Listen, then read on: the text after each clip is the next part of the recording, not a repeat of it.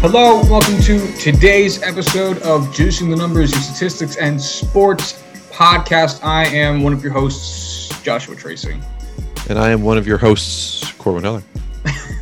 And uh, we got a, we got another interview for you today, another discussion for you today. Uh, we're talking with uh, Randy Wilkins. Uh, he is a contributor to the Views from three fourteen Feet uh, podcast and blog website. Uh, he is a filmmaker. He's an editor. He's a director. Um, three-time Emmy award-winning filmmaker. Um, we're going to talk about the thing we always talk about. We're going to complain about baseball, uh, getting a little bit of a different perspective from Randy's eyes, a guy who um, has made content with M L B before, a guy who knows people who works at M L B. Um, so we're really excited for you guys to hear this talk.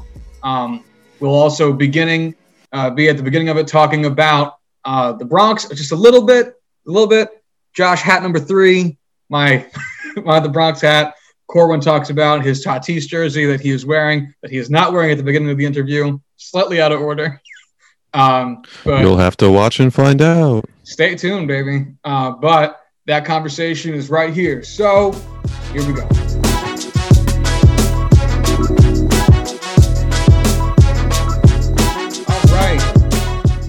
This week, we are joined by uh, multi-Emmy winning filmmaker, uh, director of uh, American Noir, uh, Jackie Robinson, For Us to Remember, uh, the E S P N thirty for thirty, eighty-six to thirty-two, um, one of the best Yankee rants people on Twitter, uh, real-life Bronxite, uh, Randy Wilkins.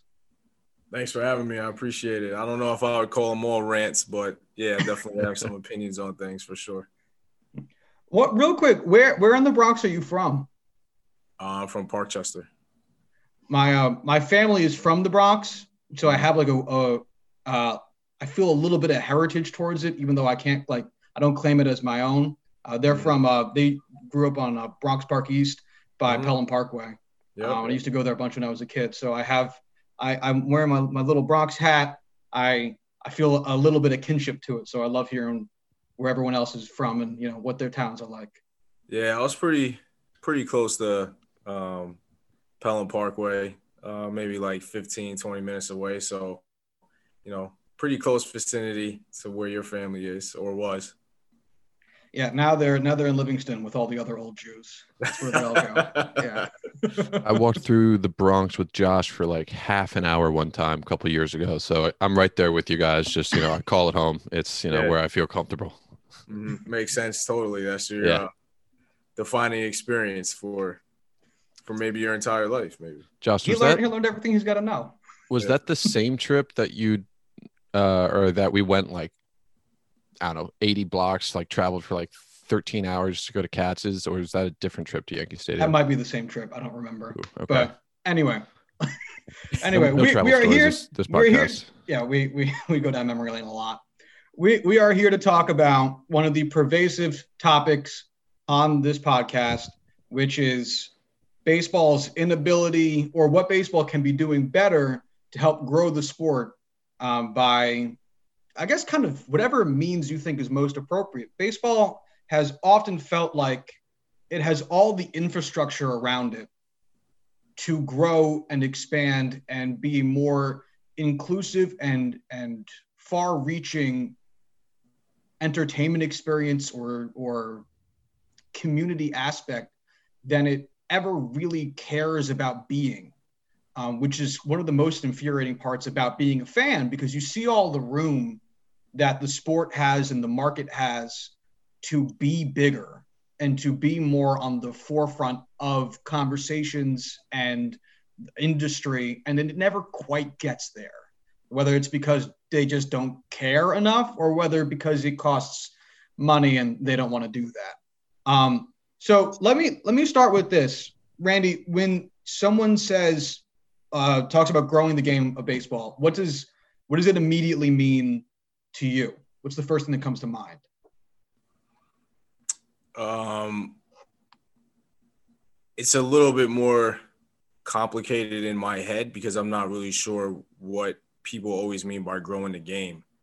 So is it really about um, exposure to a larger, more global audience? Is it connecting more with domestic fans? Is it more going along the lines of uh, how the N B A and N F L, or really the N B A markets its stars? You know, is it accessibility? So I think it's a, a more complicated question than that. So I guess my, depending on the time of day or what day it is, my mind will go in different directions. So, you know, growing the game to me can be, you know, are you, is the game present in countries that it hasn't been in, uh, in previous times? Does it mean that we have to do a better job, or they have to do a better job of promoting their young stars? Does it mean that it's an effort to get more uh, Black American players into the game? So there isn't one thing that it really goes to. I think that there, there are a lot of things that M L B needs to do to improve their product, both uh, accessibility-wise, marketing-wise, the quality of the game itself.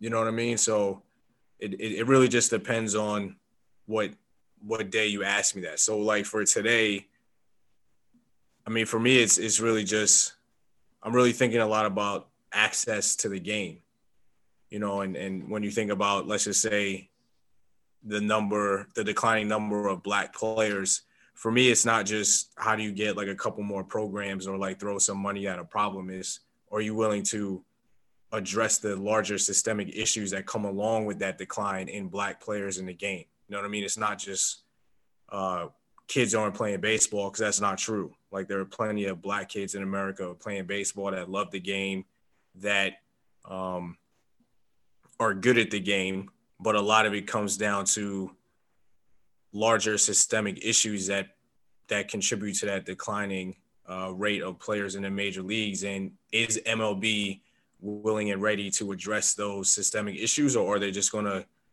um, keep throwing short-term plans at it? So um, I know that's like a long-winded answer, but I think it's a pretty complicated question that we need to be mindful of that complexity. No, I, I, I think that's the, one of the things that makes this topic such a pervasive one, again, on the show and, and on Twitter in general, is that there are so many different answers to it based on which aspect you feel like, not even you feel like, which aspect you are currently addressing. M L B has race issues. M L B has issues with its own history. M L B has issues with general outreach and marketing. M L B has all types of issues that all, play, pace of play issues that all encompass growing the game. M L B has issues with domestic violence in its game. I mean, well, and, and that's going on right now, especially in, in Yankees Twitter, as we have Domingo German um, trying to rejoin a clubhouse that he's not exactly welcome in, because he had uh, a domestic violence suspension because he had committed domestic violence earlier on last year. And this is something Corwin and I have talked about a lot. It's that M L B and a lot of sports leagues in general, this isn't necessarily specific to M L B, as we see in the N F L a lot as well, um, like with Josh Brown on the Giants. They don't, they, they treat domestic violence like it's doing steroids. And it's not.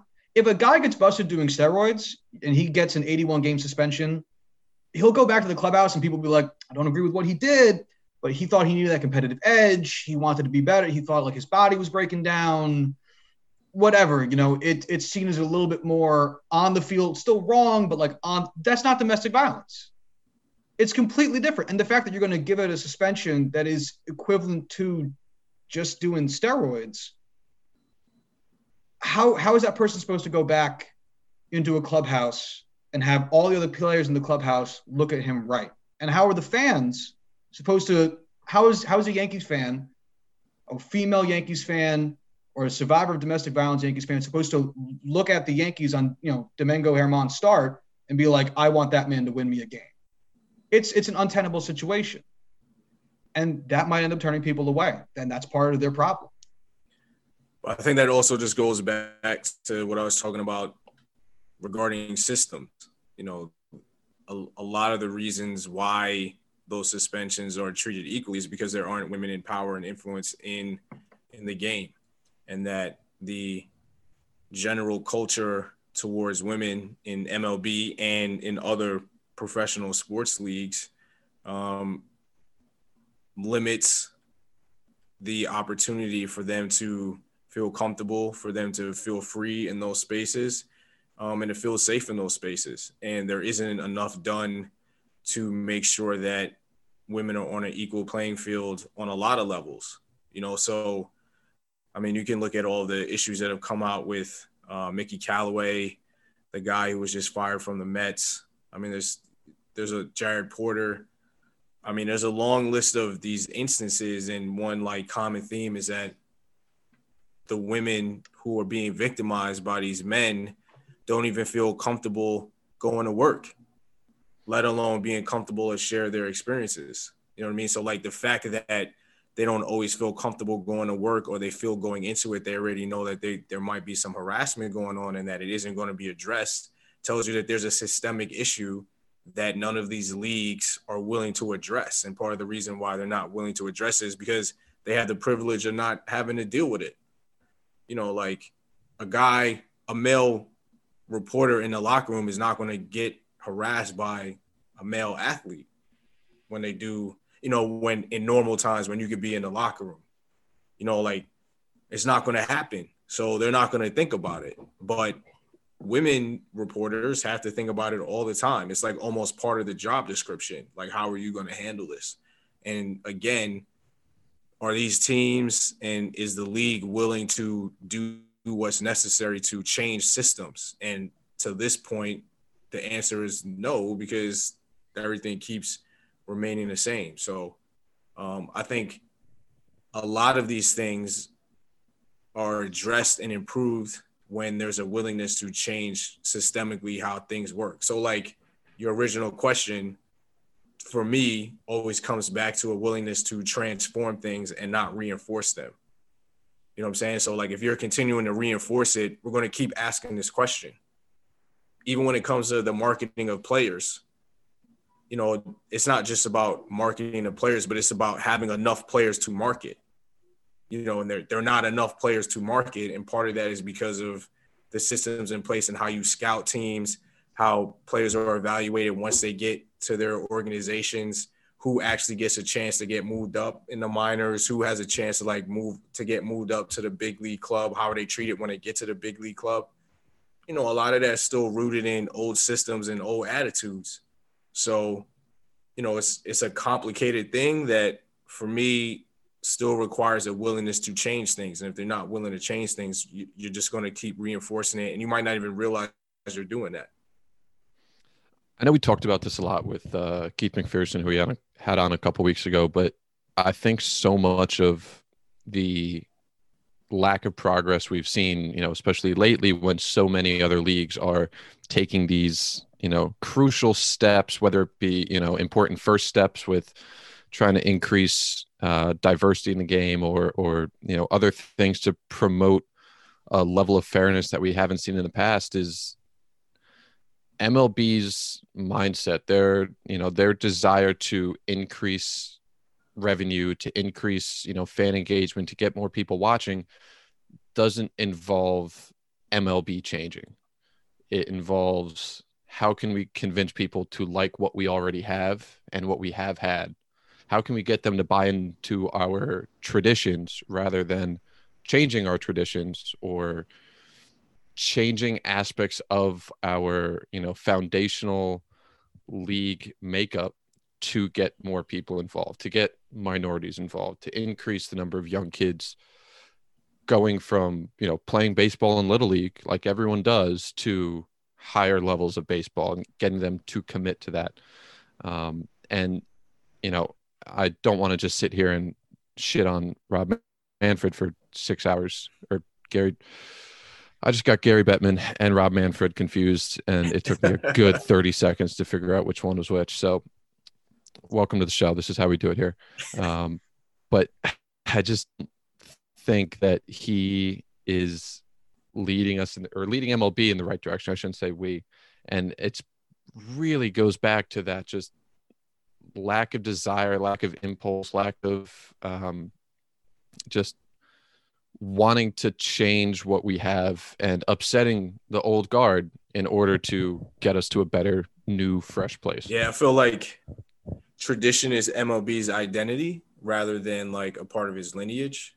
You know, it it takes up too much space, you know, and it's um, also the fact that like baseball is really regionalized doesn't help either. So it's hard to have a breakout star in M L B compared to other sports or other leagues because it's so regionally based and so dependent upon, like, you're from Chicago, so you're either a Cubs or a White Sox fan, and that's it. Or you're you live in New York, and you're either a Yankees or a Mets fan. And it's like, well, are you an actual baseball fan, or are you a fan of those teams? You know what I mean? And it's like, mm-hmm. when you have somebody like Tatis, he's rare because he came at the right time during the pandemic. So people were at home, and they just wanted some kind of entertainment, so they were paying attention to more games. And when you see um, Tatis doing his thing, he had an opportunity to kind of like break a barrier, and now he's taking advantage of it. But that's like a rare circumstance. So tradition being a part of uh, tradition being a part of um, of that I that identity and something that M L B always goes back to is like a big a big issue. Well, I and I think part of the I think part of it is that they use tradition the wrong way. And the other part of it is that they use regionality the wrong way. If if the reality of your sport is that it is highly regionalized and you have a very deep history that you like to talk about, make that interesting. If part of your if part of your sport, like baseball loves to talk about its history, is the fact that you have so many, like one hundred fifty year long lineage of players, why don't you do something creative with it? Because Corwin and I talked about this a few weeks ago. Why doesn't M L B have a players weekend where it's instead of, sorry, something akin to players weekend where all the teams wear the uniforms of the local Negro League teams that were there before them or at the same time as them? That idea is specific to your locale. You know, the Cubs are going to wear Chicago American Giants jerseys, and that's specific to Chicago, and it celebrates the history of the sport. It's another marketing opportunity because it's different, and you're going to celebrate a history that you should be acknowledging more of, and they slowly are, as well as doing something creative and different that's going to bring people in. And they can do all types of things. Like, the thing that bothers me about the community aspect of baseball is that the stadiums and the teams don't, I think, engage enough. I would love to see like highlighted restaurants of local joints in stadiums. Now, some teams have like mainstays. You know, you can go to Kansas City's baseball park and you can get like, there'll be a Kansas City branch of a restaurant there. But why not have a rotating place for Corwin? You are muted. I just uh, got that notification. I was going to say Keith Hernandez's hot dog stand, you know, big one. Yeah, and then you know you get places. Fuck off. You get places like like like Yankee Stadium and Citi Field, which have I mean tons and tons of restaurants around them that I'm sure would love to have a week long stay, a month long stay, whatever it would be, at a little pop up joint in the stadium where they could be like, hey, we're down on you know one fifty-ninth Street, come check us out. This is what we make. And then have the Yankees promote that. It wouldn't really cost them much, and they could do it for free. They could, should give away more tickets to uh, kids in schools during the week when they don't get a lot of attendance anyway. I mean, there's if if it's they don't play to their because like it was it was really bothersome last week when um, M L B tweeted out something about comparing Tatis to LeBron, because that's like the only comparison that they got. And then people were pointing out that they compared Harper to LeBron, like eight years ago or something like that. And it's like, that shows that you don't get that you're you're regional and you are trying to ride the coattails of a more popular national sport. And there's nothing, everyone loves LeBron. That's not the problem. Everyone, LeBron's great. Well, I don't know how you feel about LeBron since now he's on the Lakers, but everyone, I like LeBron. The problem is, I don't think M L B thinks that they have enough modern day star power anywhere to compare Tatis to a different guy. That's not that's not true. Like, they know who they have. They know who they want to market. And, you know, they they understand that they have star power. So that that's not accurate, and that's from talking to people um, at M L B. Like, they, they know who has a star power, and they've thought of many ways to to get those players out there. But we have to we have to keep in mind a couple of things. First, within M L B, there isn't always a consensus about what's important.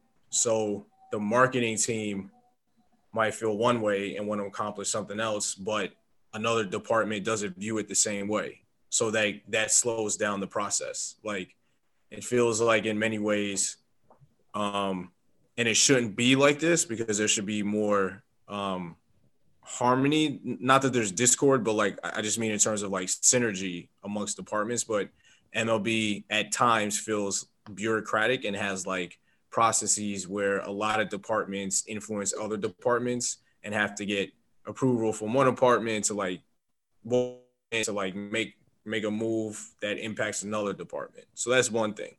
The other thing too, and we have to keep this in mind, is that it takes two to tango. So what I mean by that is the players have to be willing to work with M L B to be a part of that marketing. And as we all know, the two sides aren't on the best uh, of terms. So there's a the discord, and that's real discord, between the players and the league isn't just limited to C B A talks or like COVID protocols or the universal D H. It goes down to everything. Like, there just isn't a lot of trust from the player side with the league. So it's more difficult for people to get players to agree to promote the league when they're they don't trust the league. Like, you know, if you're not paying me what I deserve to be paid, or you're not agreeing to the universal D H because you want to expand the playoffs so you can make more money and I'm not getting a piece of that pie, why in turn do I want to work with you to market me? Why would I even trust that you can market me in the right way? You know what I mean? So again, it's all these things are more complicated than they look. It's not as simple as saying, well, why don't they just do it? You know, there's there's a lot of like layers to it that factor into all of these things. So, you know, players might not want to work with the league, you know, and, and, and if they want to do their own marketing, they want to do it outside of the league. And then if the league can benefit from, benefit from it, great. If it doesn't, great, from their perspective. You know, so it's not necessarily like a simple, if we do this, then X will happen, you know? And like going back to your your point about how they market tradition, for me personally, I don't think tradition is going to get new fans in there, because young fans are going to be like, that's old as hell. Like, why do I care about, for some people, why do I care about the Negro Leagues? Why do I care about like players from back in the day? They don't play, they're old. You know what I mean? Like, you have to figure out ways to move away from the tradition and honor it, but like not let that define who you are as a league. And that happens way too much. You know, like, the Yankees are a team that, rightfully so in many ways, are built on tradition, but it doesn't need to be tradition all the time. You know what I mean? Like, they have a really good team right now. Aaron Judge is really good right now. Gleyber Torres is really good right now. So the it just feels convenient to always go back to tradition and how we're going to repackage the history of the league or the team, rather than just saying, these are who the guys that we have now. We're just going to push them out there as much as possible. You know, so like, I don't think that we need to repackage tradition, acknowledge it and move on. Like, it's it's in the past for a reason. You know what I mean? I think even connecting this back to the regionality aspect of it, you know, take a look at what the N H L has done over the past couple of years, where the N H L as a whole is very tradition focused. You know, I think surrounding the Stanley Cup is one of the richest tradition in traditions in modern sports, and, you know, the Big Five. And yet they've still done things to change the game itself, whether it be, you know, three v three overtime, whether it be, you know, expanding to outdoor games like we saw yesterday in like Tahoe, or, you know, the Winter Classics before then. They're doing things to attract fans and doing things to change the way the game is played so that it's more exciting and draws more people in, while at the same time highlighting parts of their own tradition and their own past that highlights the game itself and doesn't detract from the daily, you know, slog of an eighty-two game season, you know, where teams are only in the northern part of the U S. They're in Canada. And we have, you know, a couple teams in Florida now. We have teams in Arizona. We have a team in Texas, Southern California.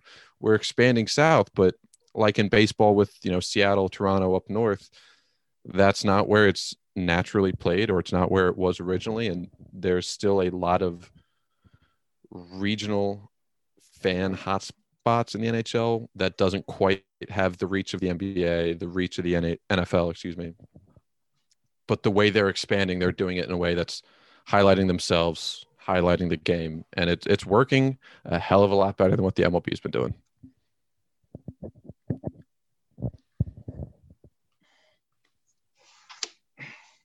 I I I struggle a lot with when it comes to M L B.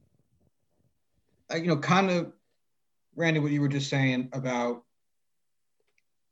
what are the appropriate steps to take, because there are no quick fixes. And it's tough to tell directionally how much of an impact certain decisions are going to make. And that's part of what makes it hard. And I think to your point about the players have to be in too, I agree. I also think it's going to be a lot more on M L B and ownership to earn the players' trust to cooperate, because I think that's where a lot of it's broken down. Like the fact that the Dodgers didn't pay their stadium employees over the summer, and David Price did, because they claimed that they were poor because of COVID, and then signed like everybody in free agency and are dishing out just in this next year an addition, an additional, I think something like sixty million dollars. So they clearly could have afforded to pay their stadium employees. The the Players Alliance, Uh, led by like Mookie Betts and CeCe Sabathia and Jason Hayward, going about doing things. I think that has M L B backing, and that's great, but it seems still like it's a lot more of a player-driven focus and not so much M L B, when M L B could have contributed a lot more to it and put their face a lot more on it instead of it being so much. I don't think M L B has, has curried favor amongst the players in the way that they should be.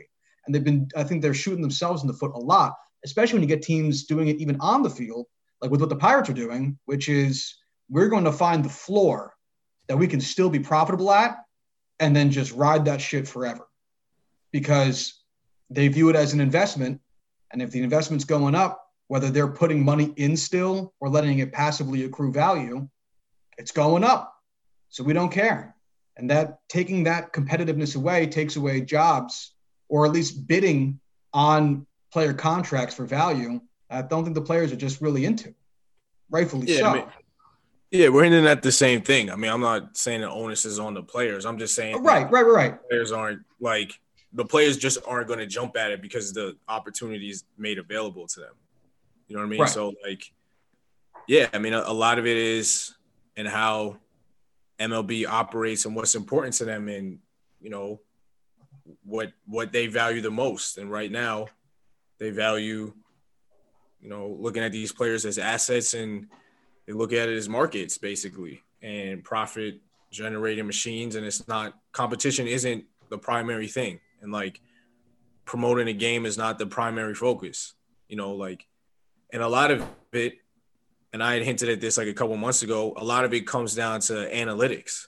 So, for me, analytics are important as a fan to, to understand a game, understand performance, understand trends, but, like, analytics has defined the game across the board now. It's even in how like players are scouted, how teams run certain things, employees not getting paid.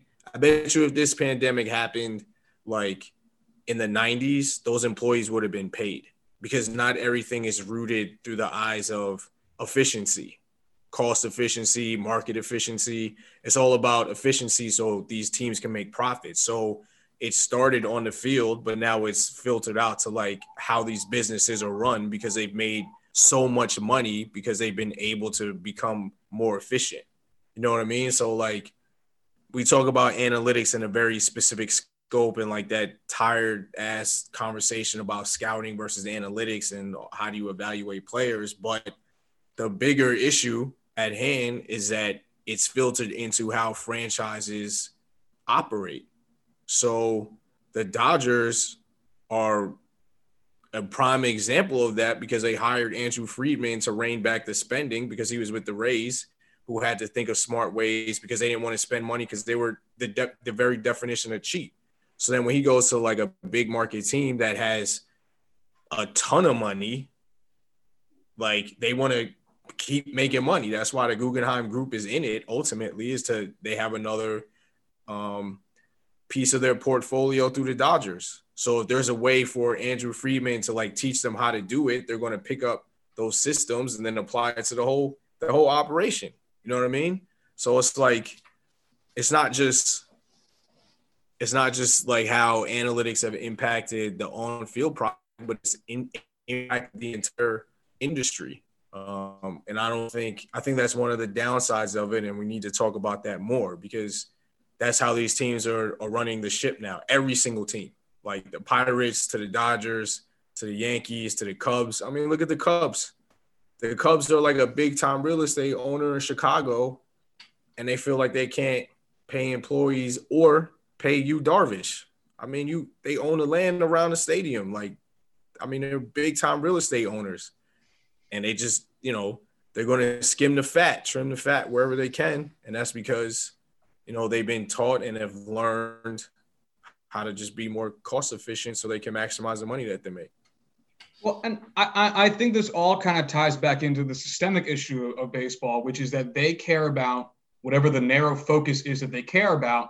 And then everything else they'll either ignore, which will lead to problems, systemic problems, like the fact that they're our first female G M in the sport, twenty-five years of experience being in the Yankees front office back in the nineties, just getting her first shot this upcoming season.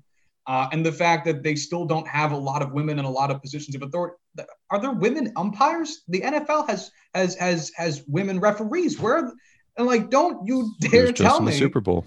Yeah, and don't you dare tell me that there's not women who would love to ump in games. I mean, like, softball is one of the biggest sports in college, and, I mean, like, I bet all those women would make great umps and refs, but that point to the side, like, when it comes to scouting and, and how players get to the draft, which I think leads to a lot of uh, M L B's issues with with the um, with getting black people into the sport, I don't think they care how the people got there. And the problem is how a lot of those players got there is because nowadays getting into baseball, competitive baseball, travel baseball, having the time and the money to do baseball is expensive. And it's going to lead to a lot more white. It's the hockey has this exact problem. And it's been reflected a lot earlier because um, hockey's been expensive to get into forever because you need skates, you need ice time, all that shit. Baseball didn't used to have quite so much of, of the problem because it used to be a lot cheaper and there'd be more lots where you could play. But nowadays it's getting harder because it's getting more expensive and the kids with money get to go do travel teams, which get seen by more scouts, which gets you more opportunities in college, and it, it spirals down farther. And the problem I think baseball has is that they don't give a fuck how the players got to the draft. They care about who they're going to draft. Yeah, and even then, definitely one of the things I wanted to bring up. So thank you. Yeah. I mean, even then, I mean, I don't want to sound like a, like a uh, broken record or something, but you know, one way to address it is to invest in little leagues. You don't have to ha- focus all – it doesn't have to – baseball, youth baseball doesn't have to have this own version of A A U tournaments, and they don't need to have A A U teams. But their big brands have ended up dominating that youth space like they did in basketball, and then, uh, you know, Under Armour and others found – a space for them to take advantage of, and then they turn travel ball into this big business. But one way to combat it, again, like you said, if they cared enough and to really deal with the systemic side of it, is build infrastructure in neighborhoods so that these big time travel ball um, tournaments, teams, summits, all that shit, like, doesn't have as much value and influence in how youth players get into the game and stay in the game. You know, it really is about create it, it really could come down to just like access to land and space that these kids can play in. You know, if, if there are enough little leagues throughout the country and talented kids are playing in the little leagues, the scouts are going to go to the little leagues. They're going to go where they need to go. Um, or, or like not necessarily little leagues, but you know what I mean? Like these, these youth leagues at various age levels, if the kid's good enough, somebody's going to go watch them. Then they're going to go watch them in school, and then they're going to evaluate them. But even with the evaluations, like even for the black kids that are um, on the radar, it also comes down to how they're scouted. You know, mm-hmm. again, going back to analytics, analytics doesn't really value athleticism. It values production and it values past performance. Specific it, types of production. Right, exactly. So, like, athleticism cannot be quantified in the current analytic system. There's no, like, W R C plus or exit velocity uh, equivalent to determine how agile somebody is. Like, do they have the physical tools to do that? So now you're leaving it in the hands of scouts who generally have the same background, um, go to the same places, don't go to the neighborhoods that black kids uh, m- may be in, don't understand the cultures of those neighborhoods. So now they have these evaluations that have a lot of stereotypes baked into it or a lot of coded language baked into it. So they might say that this person, you know, is toolsy, but says nothing about his or her or his I Q level or understanding of the game. You know, that's why there's no black catchers.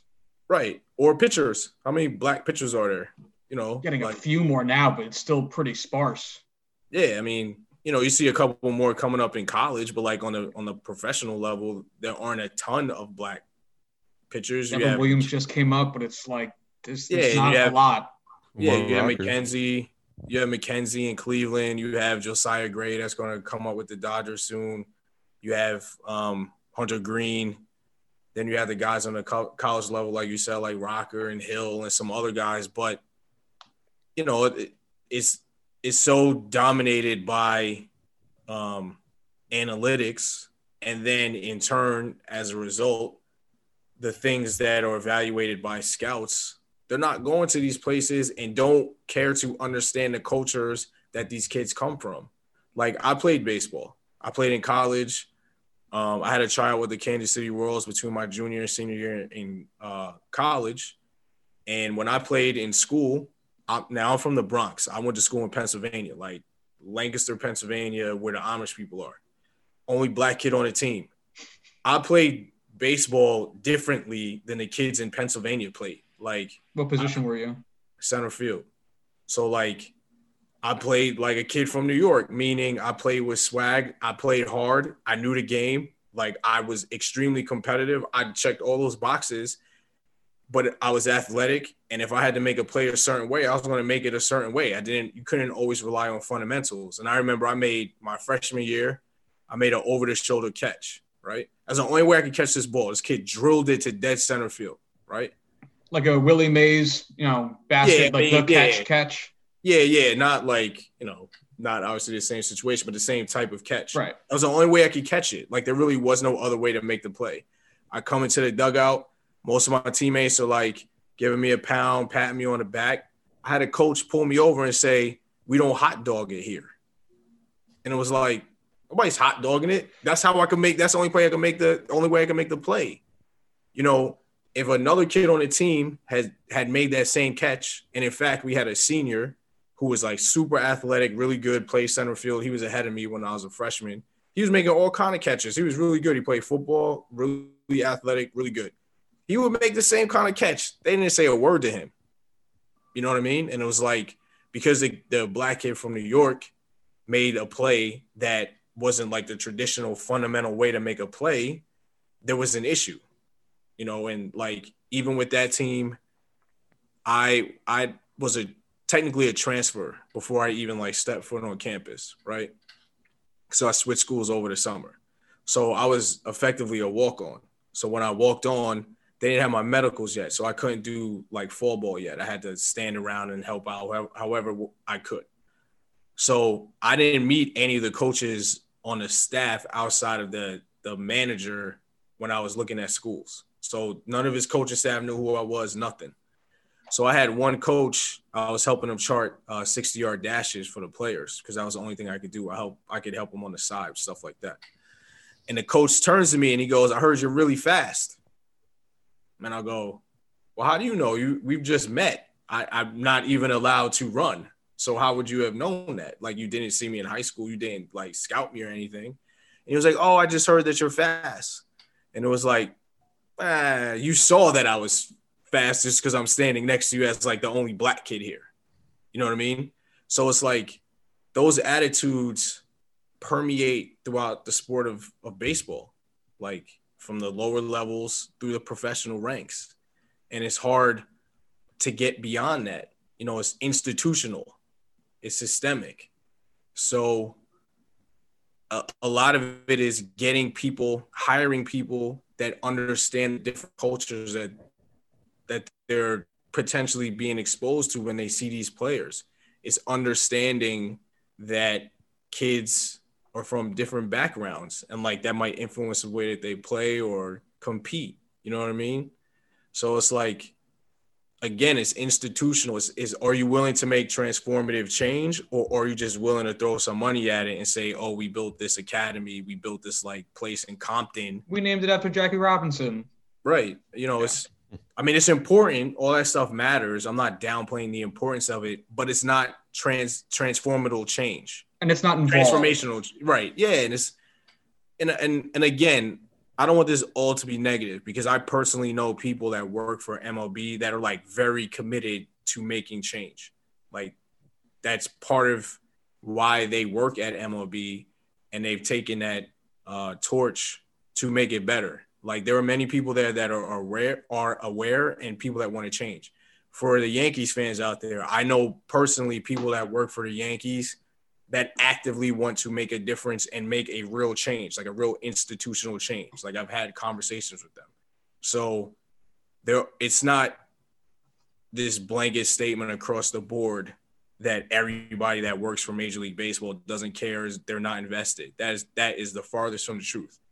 But it takes like people the, at the ownership level and the commissioner's office to really say, here's the green light for you to do X, Y, and Z so that we can like do things differently. Until that happens, we're going to keep having this conversation. But there are plenty of people both that work for the league and work for these teams that want to do better. So it has to come from the top. And right now it has not come from the top, as we, as we all can tell. Sorry, Corwin. I thought you were going to say something. You look like you wanted to talk. No, no, I was waiting for you. Yeah, no, and and I think I think it's pretty under because no one no one gets into baseball, into working in baseball unless they have a connection to it and a passion for it. I would hope. And so I think when people complain, at least I know when I complain um, about M L B and baseball using those broad terms, I am specifically targeting um, ownership and Rob Manfred. Because they know, they know what they're doing, and and and that's what makes them the worst. um, because, man, I'm so jealous of the N B A with Adam Silver, and I'm not even going to sit here and tell you Adam Silver is the, mm. the, the best G M you could you could have, but he's so much better than Rob Manfred. Um, and ownership, having owners that care, like you get out of the Padres right now. At least with his willingness to spend on the field and the potential for actual change. Oh, you you wish you, you could get those guys everywhere. Um, I wanted to ask you, though, about another uh, institutional thing, which is the minor leagues, because I feel like this is another thing that is so critical towards the sport's growth that they just don't give a shit about because it doesn't make them enough money.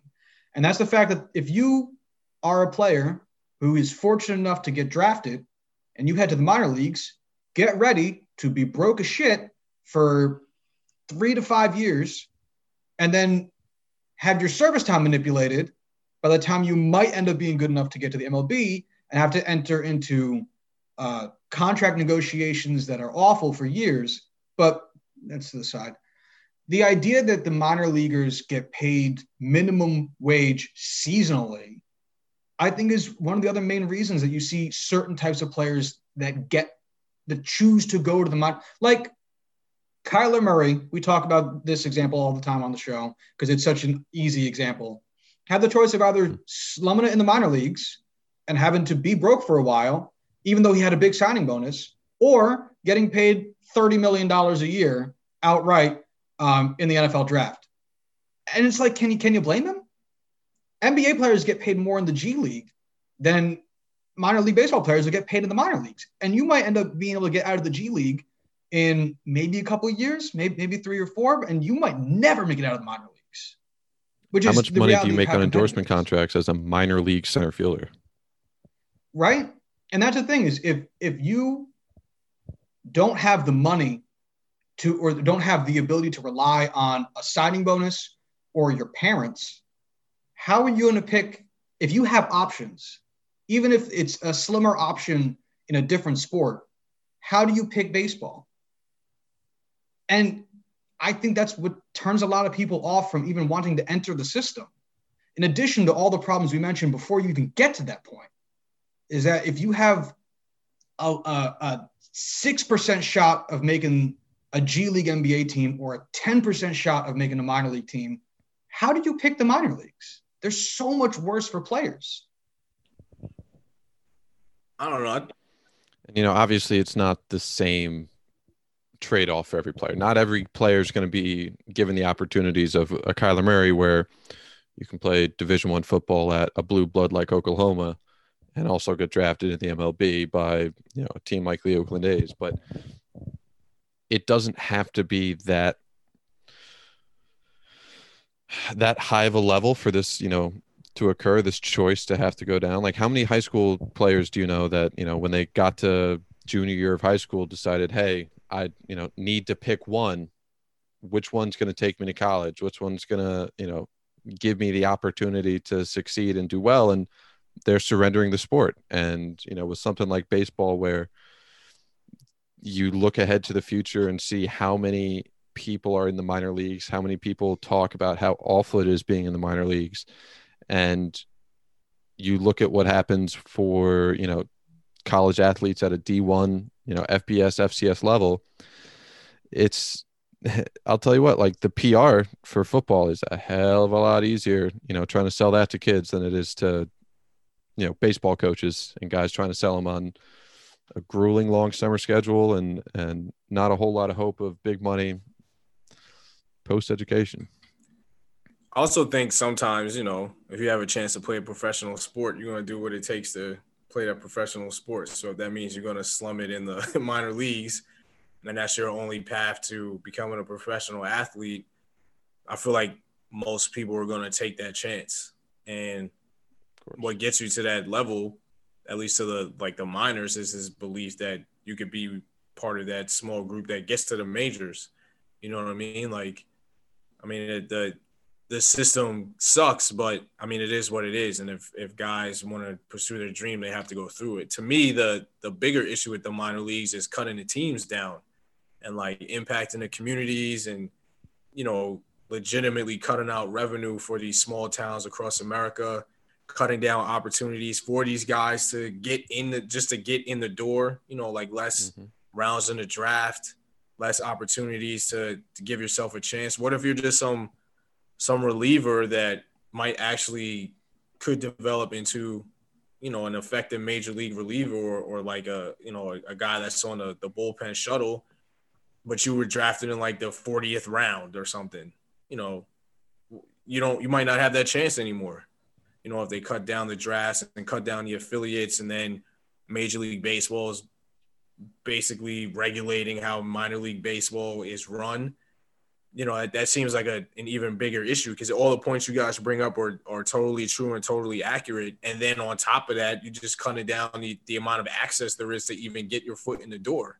You know, like not everybody's a two-sport athlete. You might just be a really good baseball player, but maybe not good enough to be in those top rounds. So you need that back end, back end of the draft. You need that random affiliate to get on somebody's radar. You know what I mean? So It's, it's all the things that you mentioned, and then just this willingness to just cut cut these affiliates out and represent that Astros plan. Again, going back to cost efficiency, you know, and, and being trying to be trying to outsmart the competition. You know, that's, that that plan came from the Astros, who, as we all know, were on the cutting edge of um, not using human. Yeah, well, besides that, you know. Like not using human beings to run a franchise, basically. I mean, they were cutting scouts out left and right and they're basically like, until Luna left, they were trying to automate baseball in many ways. And that trickled down to the life and existence of the minor league. So, yeah, they're making it way more difficult for themselves than they need to. Like, it's just, you know, the priorities are money, essentially profit, like promoting the game. I mean, that's, you know, the game comes secondary now. And and one of the things is just, it's a real quick side note that gets lost in the cutting of the minor league teams is also the big detrimental effect it's going to have on local small businesses um, that relied on a lot of the foot traffic or sometimes even travel expenses that came with the minor league systems.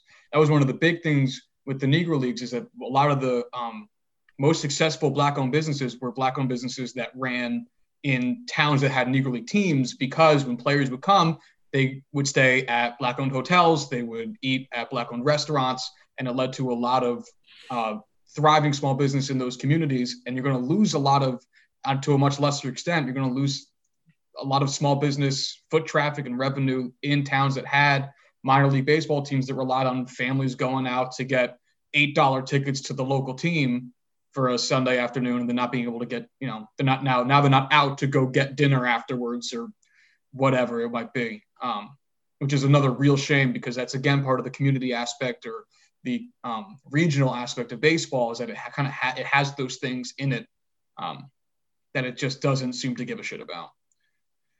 But mm, yeah, it's a it's a real Lovely. treat. Yeah. Uh, now we're we're we're running low on time, because I know you said you had a hard out uh, at two, and we don't want to chew up too much of your time, so. Final question for you uh, before we kind of get going. If you were made the commissioner of baseball, first thing you would do, number one on the list. Wow, that's a great question. Get rid of the luxury tax. Would you replace it with a hard salary cap? Hell no. Spend as much as you want. Put in the floor. No, nah, just yeah. I mean, a floor, yeah, but like no, no restrictions on spending.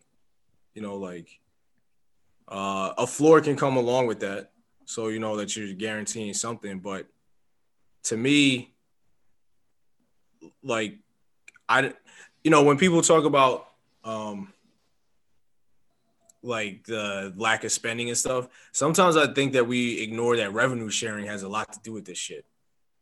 Like, teams are getting money just for existing. Get rid of all of that. Get rid of that and get rid of the arbitration system. Those would be the two things that I would do. You know, like, make this more of a free market across the board. If you want to win and compete and, like, make money, spend money to get these players. And now you can't uh, – th- these two things probably go hand in hand. Get rid of the luxury tax and get rid of the arbitration system. So that, would you still keep six years of control, or nah, would you lower that too?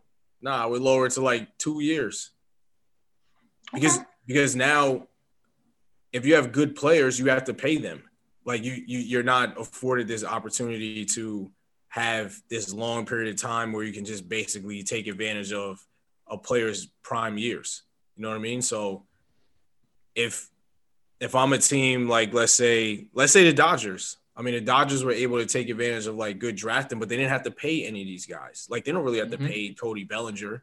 They're not really paying uh, Max Muncy or um, Walker Buehler.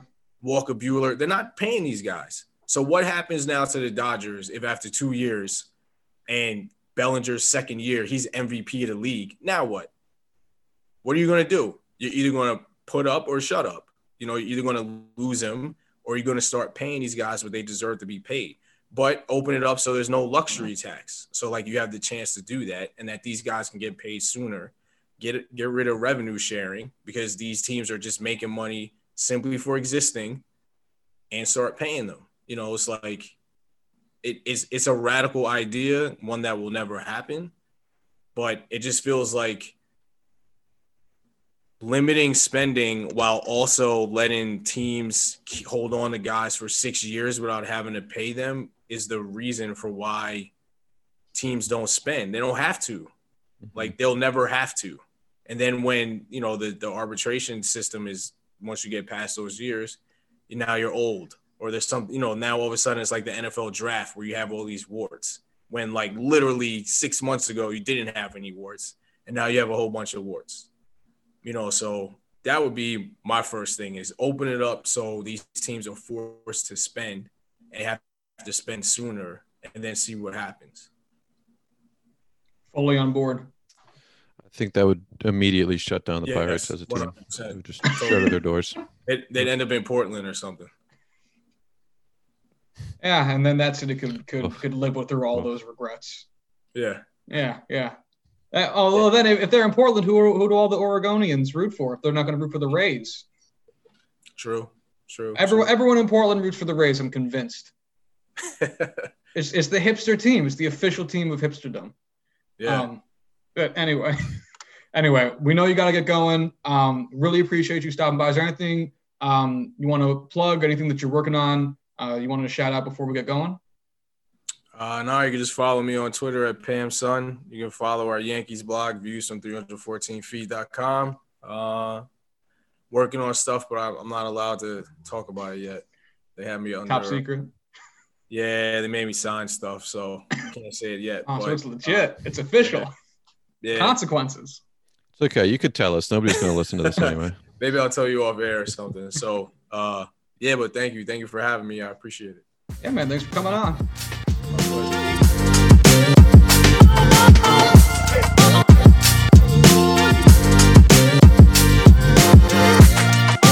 All right, that was our uh, talk with Randy Wilkins. Again, we want to thank him so much for coming on the show. Um, you can check him out on Twitter at Pamsson, P A M S S O N. You can also check out his website where a lot of his work is. Check out a lot of his videos. His most recent one with these is Amero, Very Bronx. Um, he also has uh, a few other uh, works that were done within the last year that are very impactful. Um, American Noir, uh, video about Jackie Robinson. Um, so definitely check that out. Same website, donate, domain name is the same as his Twitter handle, w w w dot pamsson dot com. So again, thank you to Randy for coming on the show. Really appreciate it. You think his mom's name is? Pam. Oh. um, we were... Uh, Now, we know that the Wentz trade went down the day after we fucking recorded that goddamn podcast where we talked about where quarterbacks might go in the overall quarterback market, of course. Um, but again, we're going to save that for a broader discussion uh, on the Thursday episode. So check out the Thursday episode to hear us talk about uh, the Wentz, Colts, Eagles, all those parties trade then. Um, but uh, until then, uh, until Thursday... Y'all have a good one. Bye.